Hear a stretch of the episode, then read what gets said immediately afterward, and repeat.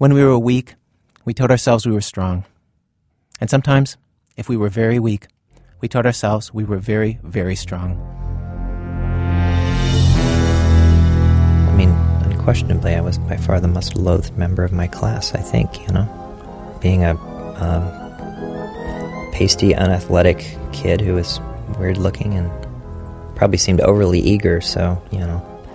And I had friends that would come over on the weekends, you know, for to play, but then at school they would ignore me and pretend like they didn't know me. And so, when he was little, Chris Ware spent a lot of time thinking about superpowers. He drew superheroes over and over, trying to get them right.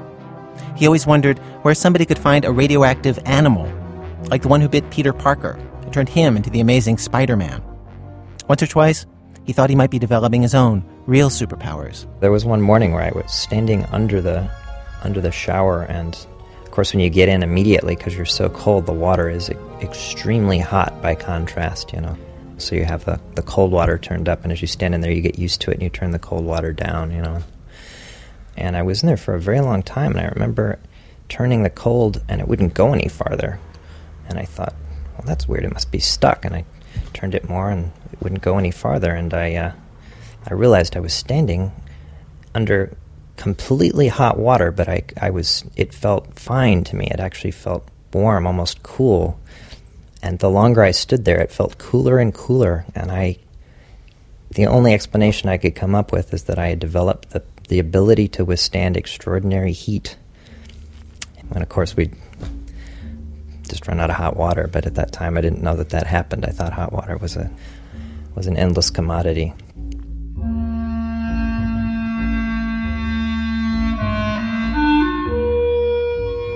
He invented his own superhero called the Hurricane, who could shoot blasts of wind from his hands and was drawn with huge manly muscles.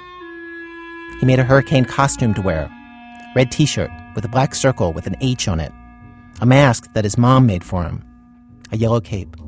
There were a few times where I actually came to school with bits of a superhero costume secreted under my school uniform. I guess I don't exactly know why. I guess I thought it was like it was it was going to give me some sense of power or something. But of course, then I have gym class, you know, so you have to change your clothes. So I don't know what I was thinking.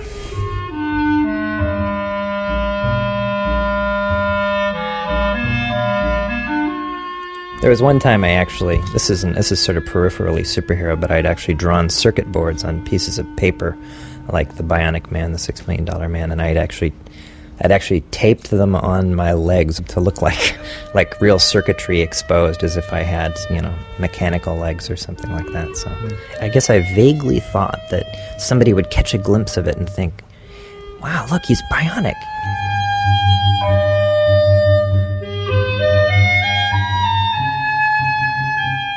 Some of us, we spend a long, long time hoping that we're more than what the world thinks of us. And so, of course, we're drawn to these stories of these mild mannered guys who, under their clothes, wear a costume in secret with powers nobody suspects. And when we get older, it all seems well, it all seems ridiculous. It all seems really, really dumb. Chris Ware went on to draw cartoons for his living, but these cartoons that he draws now are like novels about real people. And when a Superman type shows up in one of these cartoons, it's always somebody trying to con kids with a costume and a cape. He is always a disappointment. It's just more interesting that way. I think he's more like a real dad that way, I guess. And the more I draw him, the fatter he gets, too, and the more bald he gets, I guess. So.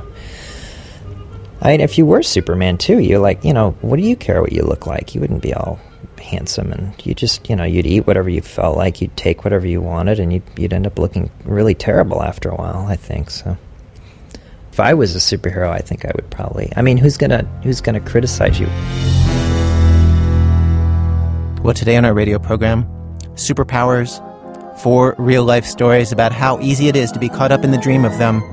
From WBEZ Chicago and Public Radio International, it's This American Life. I'm Ira Glass. As the supervillains say, silence, miscreant. Our program has begun.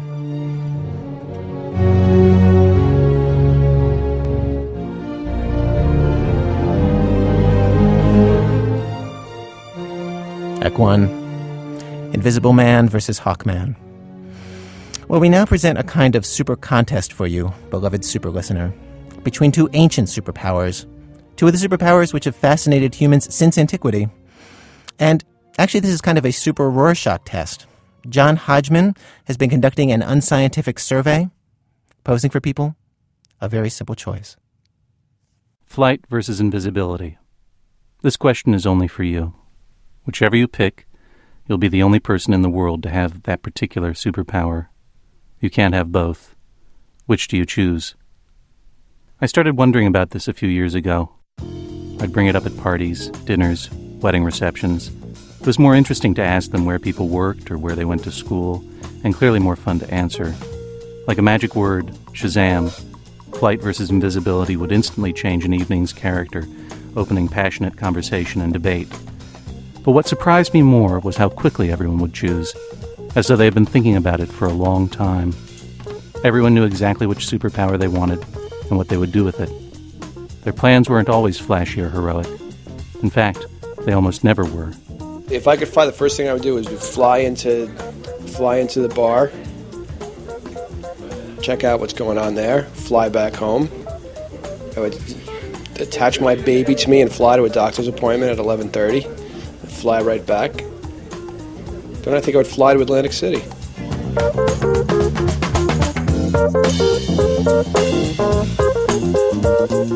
I go into Barney's, I pick out the cashmere sweaters that I like.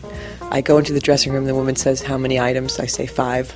I go into the dressing room, I put those five sweaters on, and I summon my powers of invisibility into the dressing room. I turn invisible. I walk out, leaving her to wonder why there's a tag hanging from the door that says five and no person inside. So you would become a thief pretty quickly. Immediately. Until I had all the sweaters that I wanted, and then I would have to think of other things to do.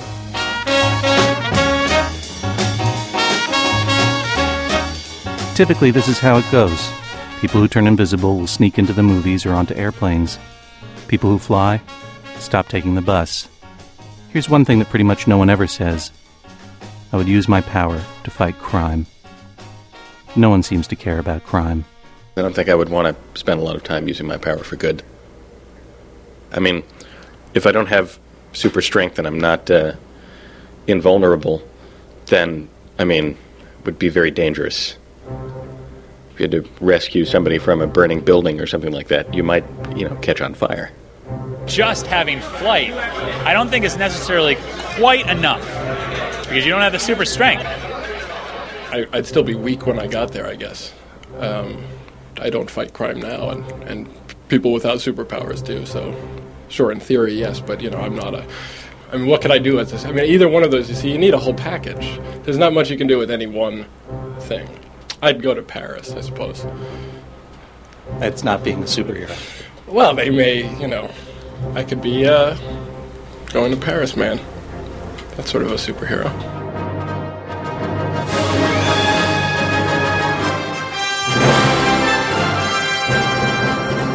Going to Paris Man is not a superhero. And I have to say, this drove me crazy a little bit. We are, after all, talking about superpowers. Why not take down organized crime? Bring hope to the hopeless? Swear vengeance on the underworld?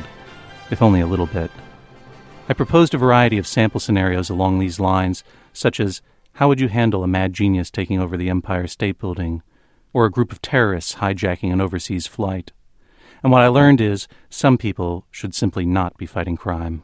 well, the first thing that occurs to me is um, I think I would sneak up behind them very low and um, with a knife that they didn't see and slice their Achilles tendon.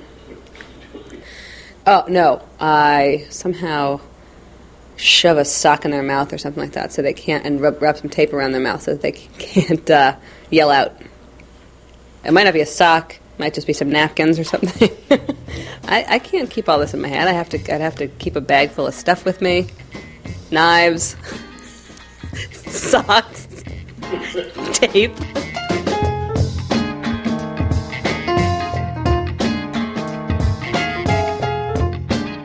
Do you think you would uh, be uh, tempted to enlist a uh, teenage helper? Um, No, I, I think a helper would be good. A helper with a complementary power. There's no others, anybody else with superpowers. Oh, it would just be a teen- teenager hanging around me? N- no.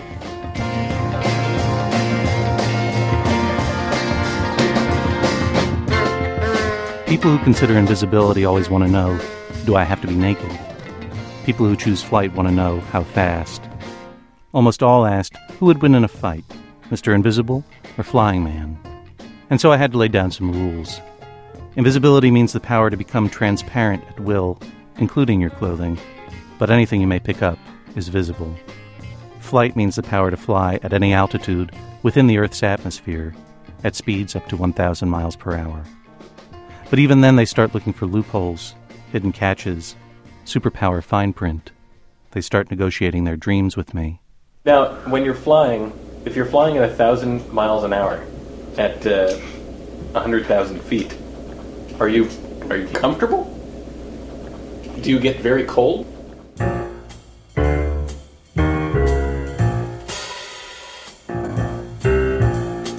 Let's say I'm in this room and I'm invisible, and I'm walking around this apartment and I'm invisible, and Yes. do I have to be completely quiet, or you guys will like hear my footsteps? Yes. Because that's a pain in the ass. And also, someone had to let you in. Can I carry somebody? Can somebody go on my on my on my back? Can you carry someone on your back now? Uh, little people, little people, yeah. Then you can carry little people on your back. Done. Flight it is.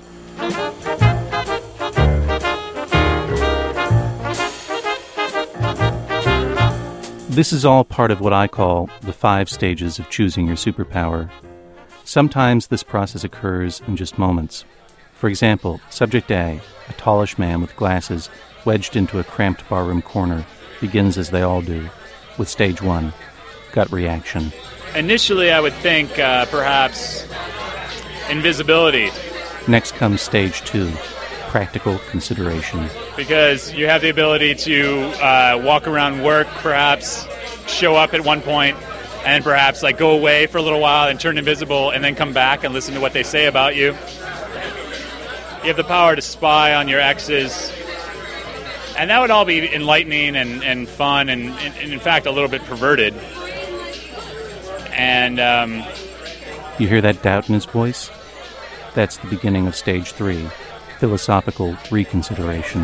that would I, I believe it would be it would it would immediately turn into a life of complete depression.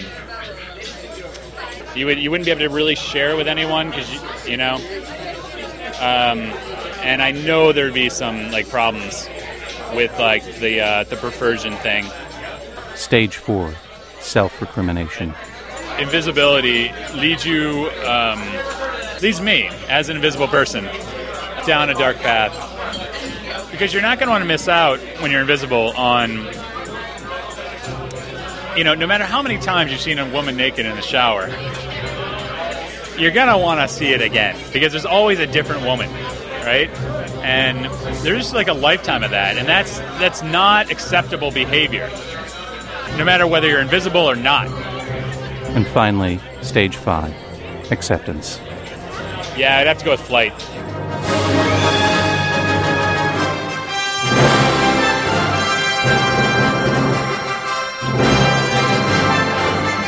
So, who chooses invisibility and who chooses flight? In my experience, though there are lots of exceptions, men lean toward flying, women to invisibility. And many brood anxiously over their choice, switching from one to the other and back again. And that's because, more than the ability, say, to burst into flame or shoot arrows with uncanny accuracy, flight and invisibility touch a nerve. Actually, they touch two different nerves, speak to very different primal desires and unconscious fears. My friend Christine chose invisibility.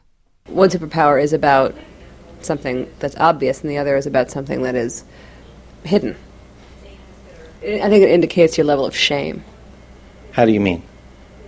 A person who chooses to fly has nothing to hide. A person who chooses to be invisible wants clearly to hide themselves.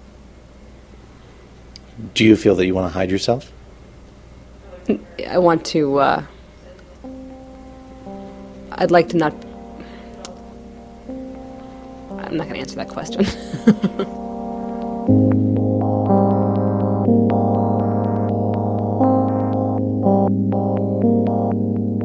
It all has to do with guile. Um, wanting to be invisible means that you're a more guileful person. If you want to fly, it means you're guileless. And I think the reason that I'm so conflicted about flying versus invisibility is that I have guile, but I really wish that I didn't. Flight is the hero, selfless and confident and unashamed, and invisibility the villain. Almost everyone I talked to called invisibility the sneakier power. Flying is for people who want to let it all hang out. Invisibility is for fearful, crouching masturbators.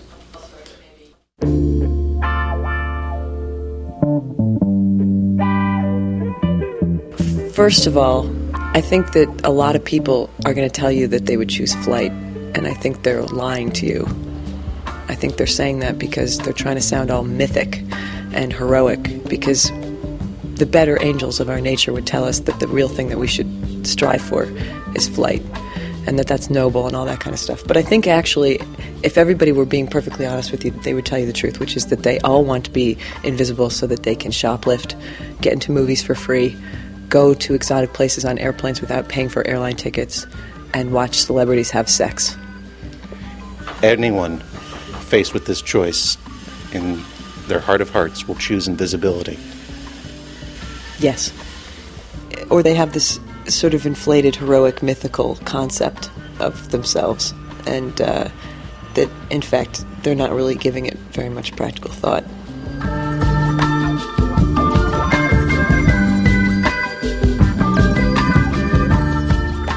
In the end, it's not a question of what kind of person flies and what kind of person fades. We all do both. Perhaps that's why, when I put the choice to myself, I'm hopelessly, completely stuck. At the heart of this decision, the question I really don't want to face is this Who do you want to be? The person you hope to be? Or the person you fear you actually are? Don't rush into it. Think it over. Which would you choose?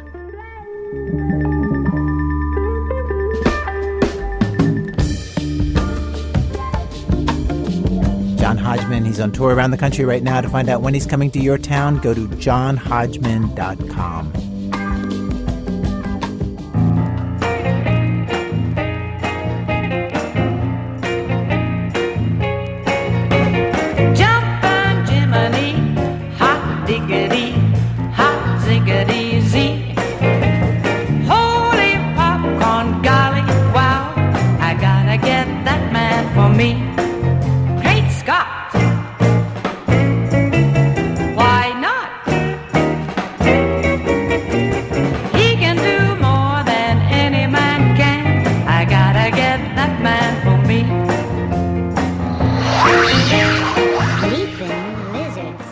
Act 2 Wonder Woman.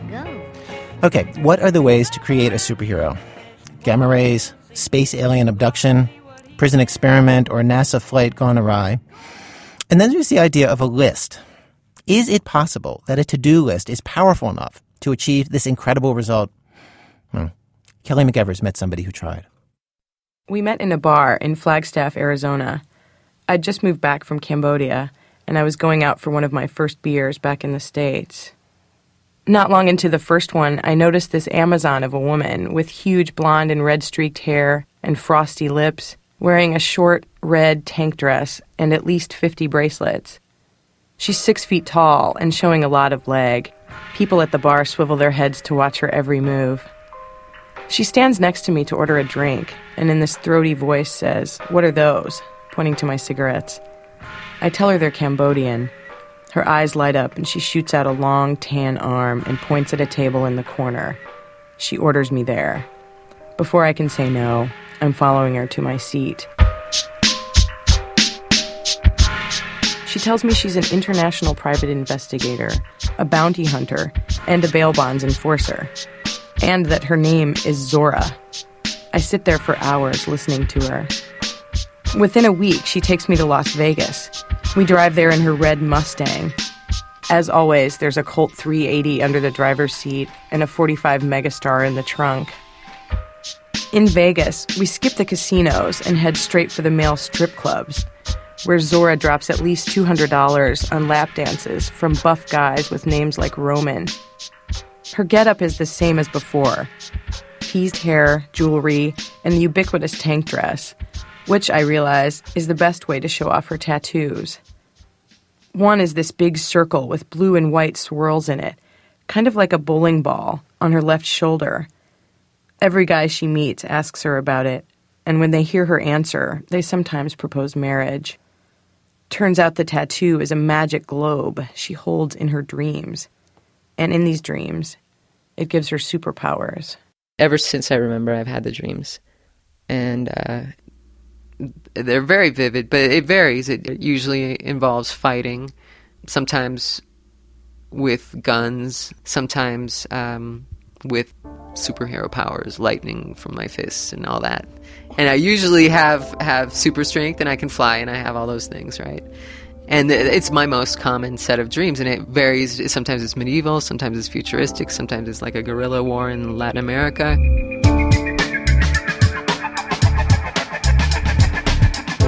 You describe that Zora to me, the Zora in dreams?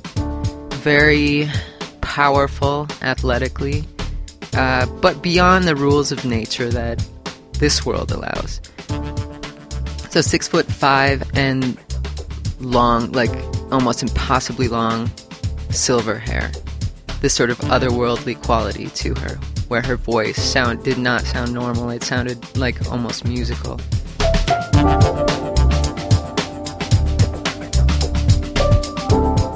It became something that I aspired to be. Aspire to be this sort of superhero, this sort of person who would fight for a cause. That was my motivation in life. Ever since I was 10 or 11, I decided that that was my goal.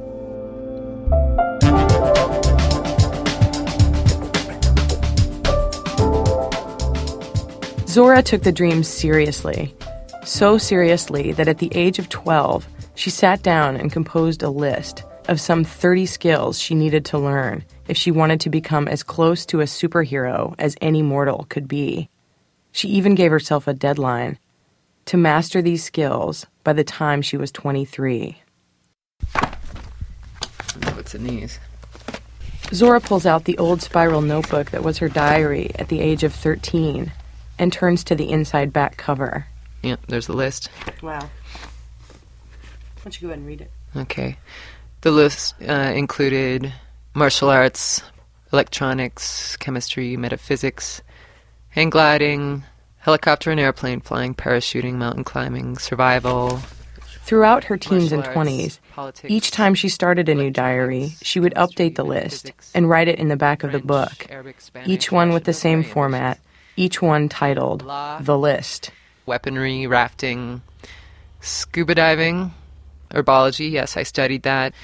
CPR, first aid, and mountain uh, emergency kind of medicine. The list also includes bodybuilding, archery, demolitions, and explosives. She wanted to learn how to hunt animals and track men. Funny, I have here major physical conditioning. And the most incredible thing about all of this is that Zora accomplished nearly every item on the list. Throwing stars and compound bows and throwing knives, and yes, it was a very interesting uh, pastime. To keep up with the goals set by the list, she sped through school. Starting in the seventh grade, she began completing entire school years during the summer term and finished high school by the time she was 15. She got her BA at 18, a master's at 20, and completed the coursework for a PhD in geopolitics by the time she was 21. She wanted to live like Indiana Jones, spending half her time in the classroom and half her time saving the world in the jungles of Peru. Item number four camel elephant riding, um, evasive driving, and stunts.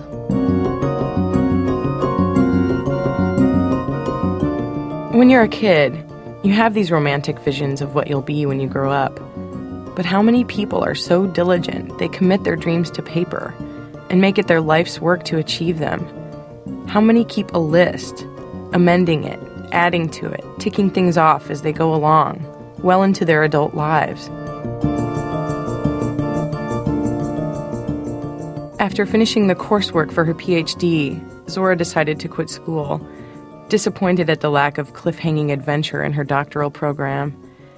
And since superheroes who live in the real world need jobs, she decided to seek employment at the only place that would allow her to put all the skills from the list to use.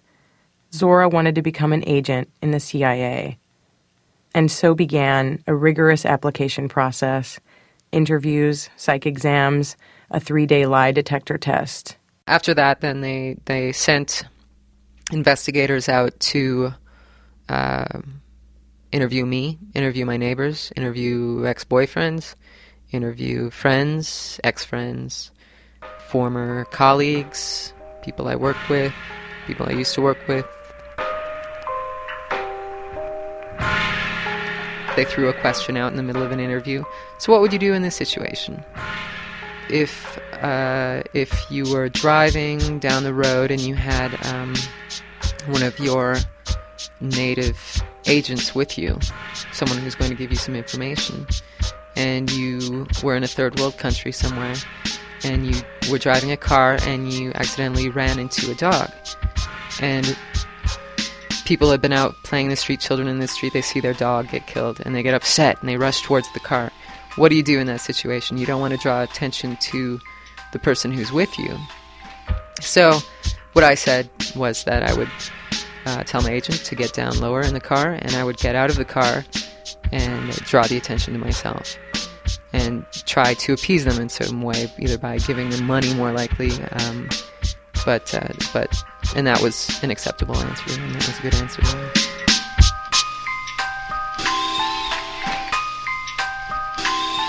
At the time when I was going through the process, it felt like everything was coming together, and I had not felt so much joy probably ever. Did you tell him about your dreams? Absolutely not. I would tell them that I had a sense that I could combine the whole street smarts, intellectual, the education with the sort of adventurer personality. And I was actually told that I had the perfect personality for it, and that uh, and that I would do really well. It was like the fruition of my life. That it was going to be the step into the next, you know, where where I would be using all that list and preparation for the next phase, which would be to actually put it into practice. About eight months into the interviews, Zora got a letter saying she'd been rejected. She appealed over the next year and a half, partly to find out why they'd turned her down. But the best they could do was to tell her to try again in a few more years. In the end, the CIA wouldn't take her, and they wouldn't even tell her why. Probably it took me more like two years to recover. I was a basket case. I, I wasn't. I wasn't. I was just down. You know, I would have to work. I couldn't concentrate. Sort of slumped down, staring at the wall. I I put my whole life into examination. All the years of preparation.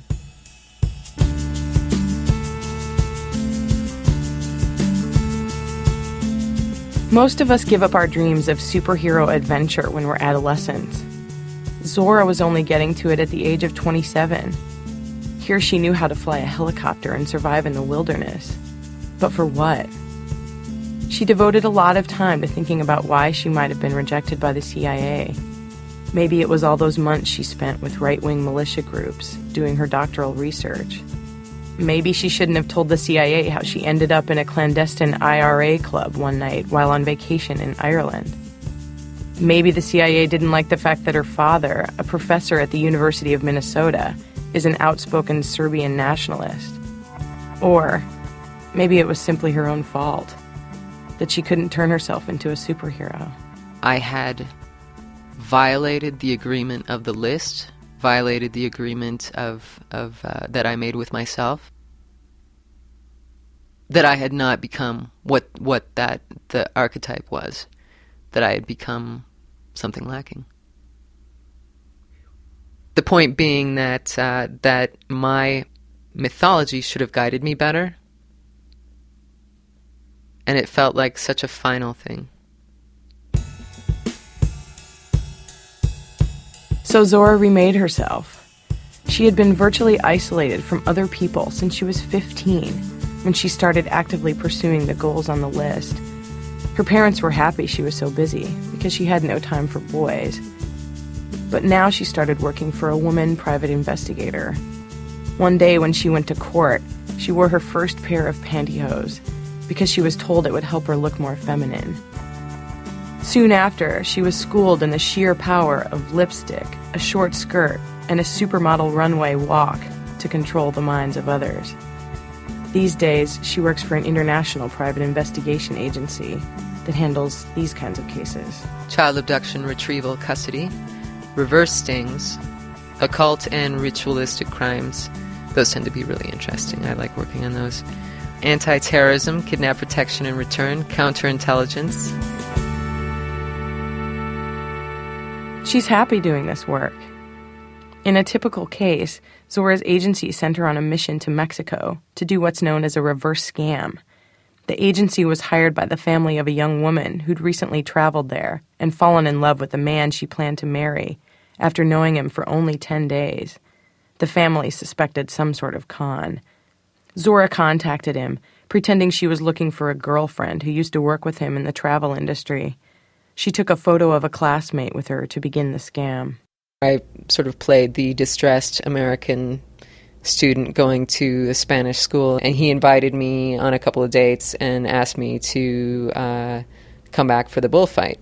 What did you meet Oh, I wore like a little itty bitty skirt and a and a, a little tank top.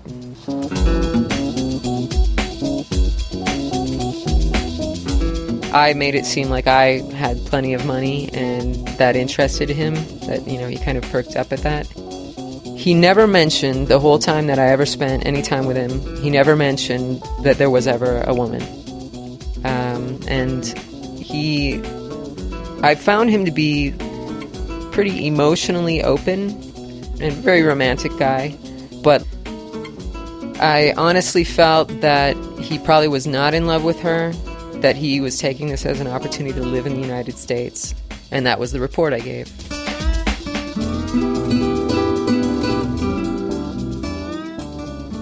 Before Zora set out for Mexico, I rode with her to the airport.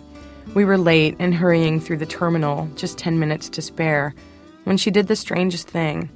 She sat down in a chair, far from the gate, and wouldn't move. I told her she was going to miss her flight, but she didn't budge. I sat down next to her. She said she was scared. About the case, about which disguise she might wear, about being found out. No, she said. She said she was afraid that when she got to Mexico, people wouldn't like her.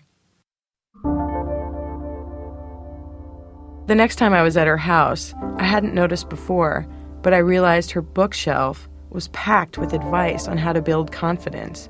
Titles like Princessa, Machiavelli for Women. Books like that aren't really so far from the idea of keeping a list, having an ongoing plan for self improvement, believing that if you just put something on paper and stick to it, you can change. Zora still has her list, but while the old list was all about being perfect and saving the world, the new list is very different. I need to learn how to play tennis and golf, and my new list is windsurfing, tennis, golf. Um, I need to develop some kind of talent, like um, like I need to learn how to sing properly, or to do some kind of comedy or sketches, acting. Acting, I need to learn how to act. Oh, I need to learn how to sing like Billie Holiday. She doesn't take the list so seriously these days. There are no deadlines. She puts things on the list and later decides not to do them. It's not a grand mission anymore. Now, it's just a list.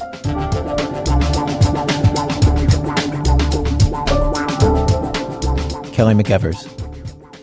Goldfinger.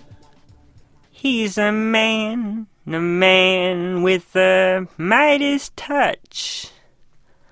A spider's touch. such a cold finger beckons you to enter his web of sin. But don't go in. Golden words he will pour in your ear, but his lies can't disguise what you fear. Billie Holiday imitator David Sedaris. Coming up, exactly what Superman knows that Jigsaw Man doesn't. In a minute, from Public Radio International, when our program continues. It's This American Life. I'm Ira Glass.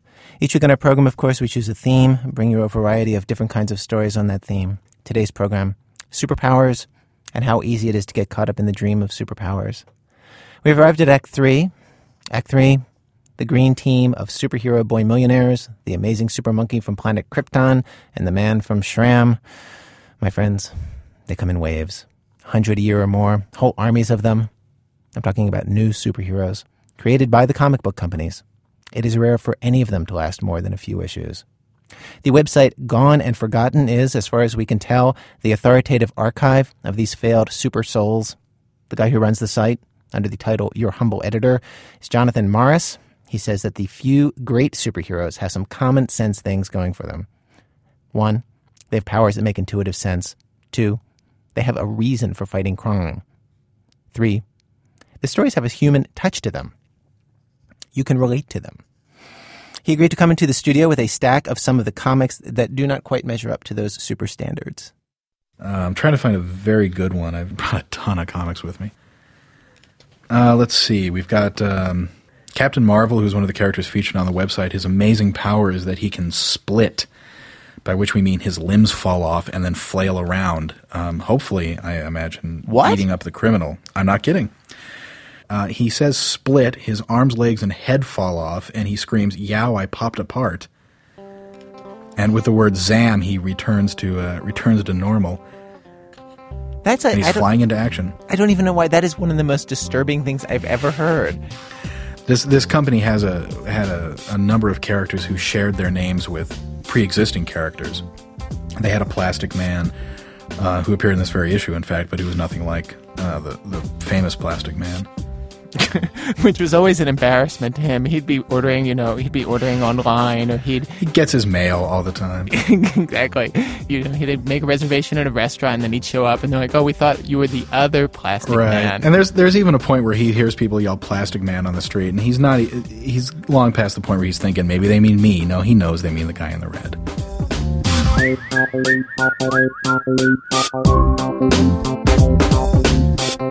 I did bring all the prezes with me. Prez? Prez, the teen, first teen president of the United States.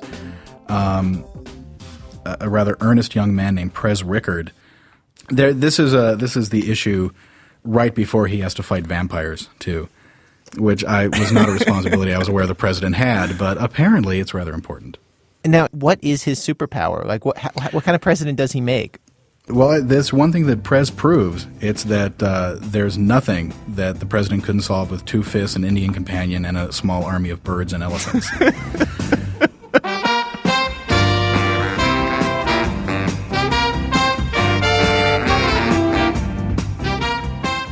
If you were to explain to people uh, the characteristics of a bad comic book superhero, there are, uh, yeah, there are obviously a, a lot of ways you can screw up. Um, one of the ways is to just overdo it and uh, and cram the the elements of the character down the reader's throats. Uh, one of the the characters was Bee Man, and everything about him was bees. His full name was Barry E. Eames. Uh, he was attacked by mutant bees, which were sent to Earth by space alien bee people, and he himself became a mutant bee person who had bee powers and lived in a hive and ate honey and stole gold because gold looked like honey, and he could sting you. there was nothing bee related this man refused to do. It's if you, you you meet somebody at a bar, you start talking to him, and you realize he only has one interest in life.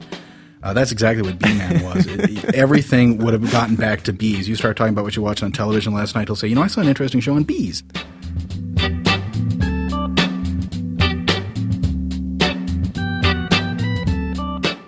Know how there are certain um, stores, uh, like in a neighborhood, and no matter what business moves in, they always fail.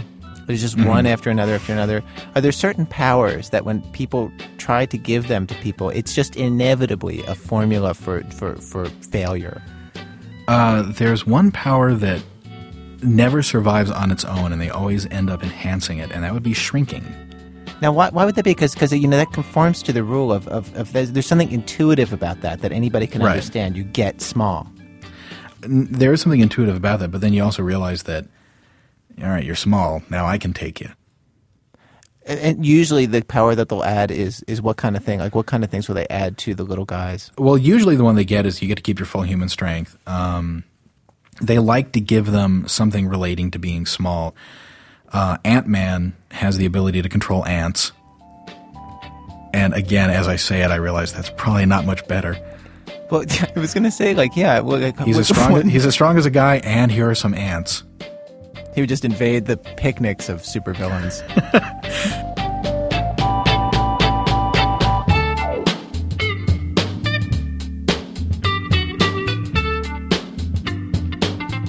Do certain um, comic superheroes come out of particular um, moments in the nation's history?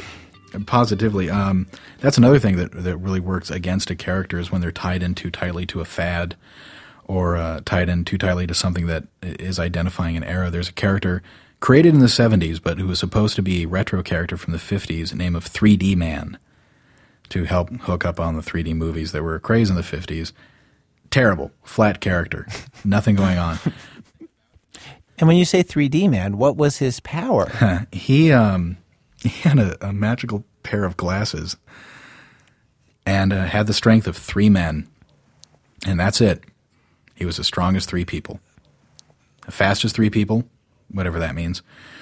Probably three times faster than a human being. I they always describe it It's as so- as something as so much as three men, but I don't see how he can be three times as or have, be the, have the agility of three men. They there's just three guys who are agile. It Doesn't make any sense.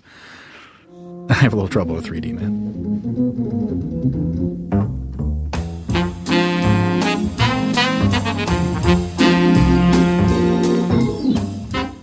Part of the problem with uh, with just naming off the superheroes or going through their powers is that on the face value, there's not a superhero who doesn't seem silly. Um, because you have to get to a point where the man's wearing a costume and he's driving around fighting crime. Then, then where does the line come where they rise above that? Do you have a theory on this about what makes a good one and a bad one? I have sort of a half formed theory. I know that one of the things that really um, helps a superpower get over with the audience, get over with the readers, is uh, if it's something they can apply to their normal lives, perhaps by way of fantasy. And that's, I think, why super strength, super speed, um, invulnerability, or just general toughness are often so common. If you can get on the court with it, get that super accuracy and get a slam dunk from mid court and, and really just school over somebody, then that's probably a superpower you want. Um, you know, but when you start getting into powers like um, one character who had magnetic eyes of superpower, which is a little too esoteric to even understand. Yeah, I don't even understand it hearing you Yeah. say it. What does it mean? Magnetic I- eyes of superpower? Yeah, in his first appearance, he announced that he had magnetic eyes of superpower. They would they would illustrate little beams coming out of his eyes, making metal things shoot right at them, which would be terrible in a room full of forks.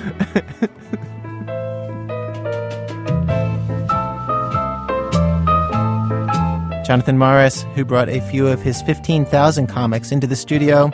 Search the internet for Gone and Forgotten, and you'll find his site. Blossom here. What? Mojo Jojo? We'll be right there. Buttercup, Bubbles, let's go!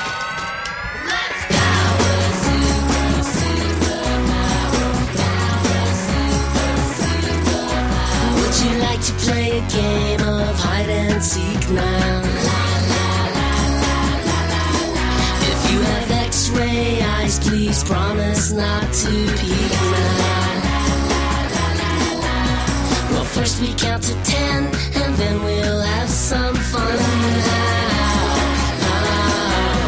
Or will you fly away before we count to one now? Act 4 Villain Enable. Of course, you can't have a superhero without a supervillain. And the most interesting supervillains, of course, are the ones who think that they are the real heroes, that they're the ones living by a true code of honor, not the guys in the capes. This story comes from Glynn Washington. Rule number one whatever it is you do, always look good doing it. See, now my quantum drive, the lithium core dimension jumping rocket ship, does not just go fast. It's sharp, baby. Yes, that is a new chrome alloy, and no, it is not available in stores. Recognize. And please understand, if they had made the big fuss about how unbreakable the new security system was, I wouldn't even have bothered. Check the tape. I sat there for 45 minutes, big sack full of jewels in my lap before I finally pulled the alarm my damn self. That's when the fun started. I hopped in my rocket ship and towed through the middle of downtown Metropolis, making up all kinds of commotion. Sirens, helicopters, police lights. I'm having a ball. Then here he comes Superman. And right on cue, the ladies start screaming, Oh, Superman, Superman, Superman, so brave. It is not brave to go in a burning building when you do not burn.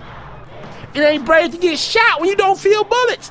Superman, nothing stops him. Nothing. Yeah, uh, uh, kryptonite, please. I think he started that nonsense. I tried everything kryptonite rays, kryptonite missiles. Once, I had the fool locked in a kryptonite coffin. Oh, oh, it hurts. Kryptonite, kryptonite. Then he broke out and started tearing up my secret lab. It, it just never stops.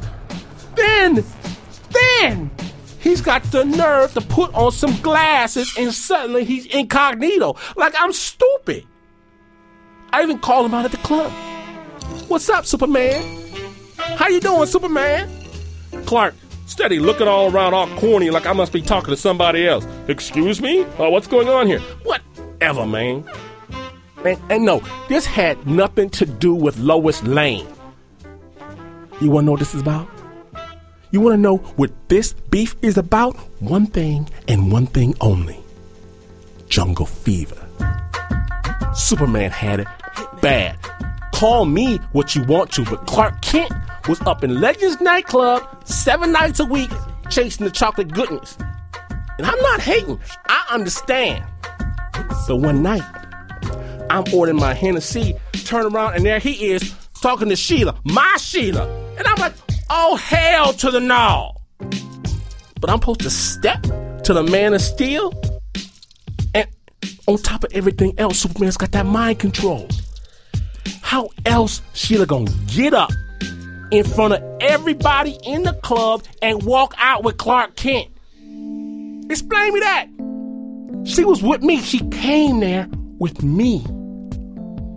So, yeah, I stalked him. I followed him. I know him better than his mama, and I don't know him at all. He's weird.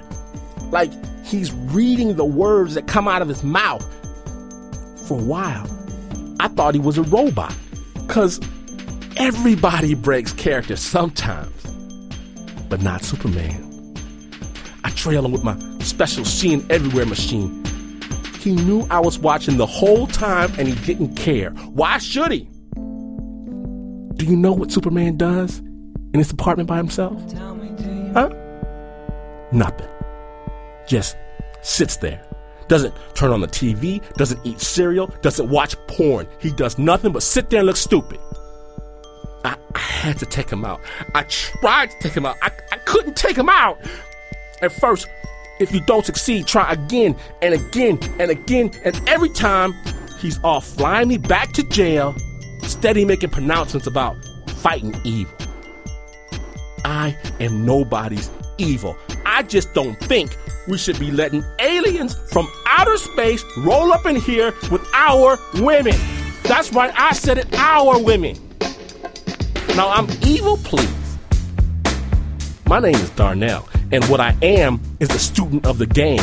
The rules clearly state when the big dog is up in your way, accept your place, son. Or, or you go get you some more juice. I needed power, crazy power, power like the sun. I started looking. In my brand new secret laboratory, turns out there are dimensions between the dimensions. And dimensions between that. The deeper you dig, the stronger the force, the stronger the power. All this technology, and in the end, I didn't just find power. I found God. And I put him in a gun. At least, I think it's God, or maybe it's the devil. It's really simple though. At the end of the universe, the end of time, the end of everything, it is going to ask you what matters. No more waiting eon for your personal judgment day. My little shooter sent you there with a quickness. And you can't lie. You can't lie. God will have her answer. So, anyway, Superman was hovering in front of my chrome grill rocket ship. I went on ahead and fired my tractor beam. Useless. Superman ripped the hatch off my ship like it was wrapping paper. I, I, you got me. Stop tearing up my ride. Your reign of terror has come to an end. The crowd cheered. Superman's gaze stayed fixed into the distance as he flew me off to prison. I even gave him a couple minutes. Hey, Clark! He didn't turn his head, didn't look at me. I was not worth the effort to him. Hey, Clark, I've got a present for you. I shot God right between his eyes.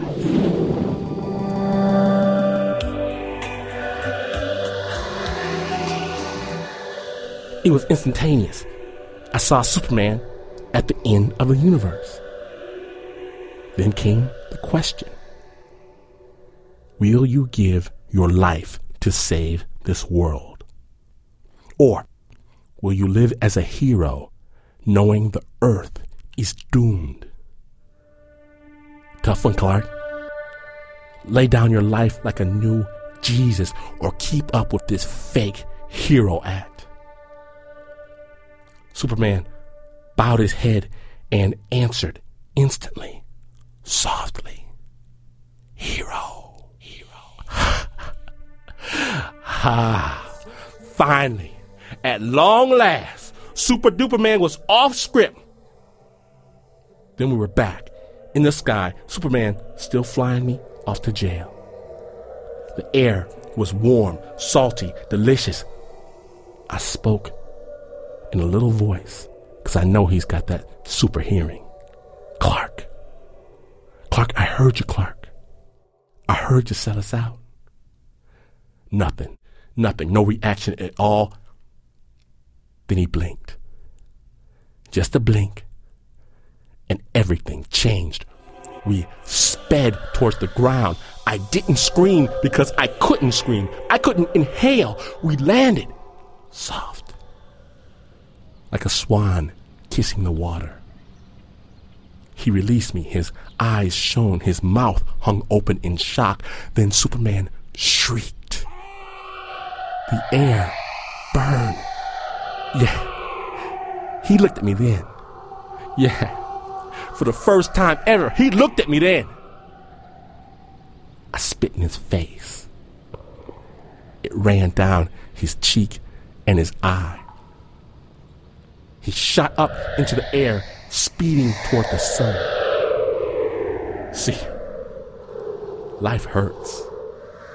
We all have hard choices to make. I had my own decision in front of the light. But that,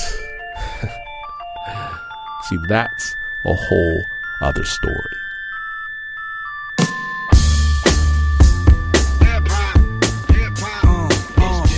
Glynn Washington, he challenges all bespeckled, seemingly mild mannered nemesis as well, I know.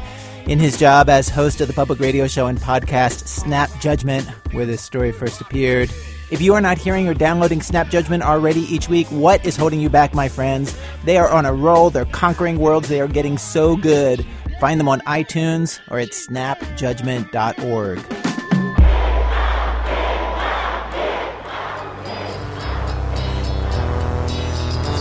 boy walking through the woods, sees a castle or two. Climbs a tower and he saves the land, all by quarter to two. Hour passes and he's tired of being king. Dances on the moon and starts to sing. He can fly, do most anything. Superhuman thing. Our program was produced today by Alex Blumberg and myself with Blue Chevany, Jonathan Goldstein, and Starlee Kine. Our senior producers, Julie Snyder. Production help from Dana Chivvis. Music help today from Mr. John Connors. Special thanks today to James Hall, Kaare Andrews, Seth Fisher, Adam Warren, Jason Bennett, Ivan Brunetti, Axel Alonso, Spouse, the band, Jason Cadell, and Seth Midens. Our website, thisamericanlife.org, where you can listen to any of our old shows for free, and where you can find a cartoon by Chris Ware, who I interviewed at the beginning of the program. This cartoon about superheroes and their power over us is just beautiful, actually. Chris, by the way, is the author most recently of a book that's like the whole world in one book. It's called Building Stories. This American Life is distributed by Public Radio International. Thanks, as always, to our program's co founder, Torey Malatia, who told me back when he first hired me. You have the ability to uh, walk around work, perhaps show up at one point, and perhaps like go away for a little while and turn invisible, and then come back and listen to what they say about you.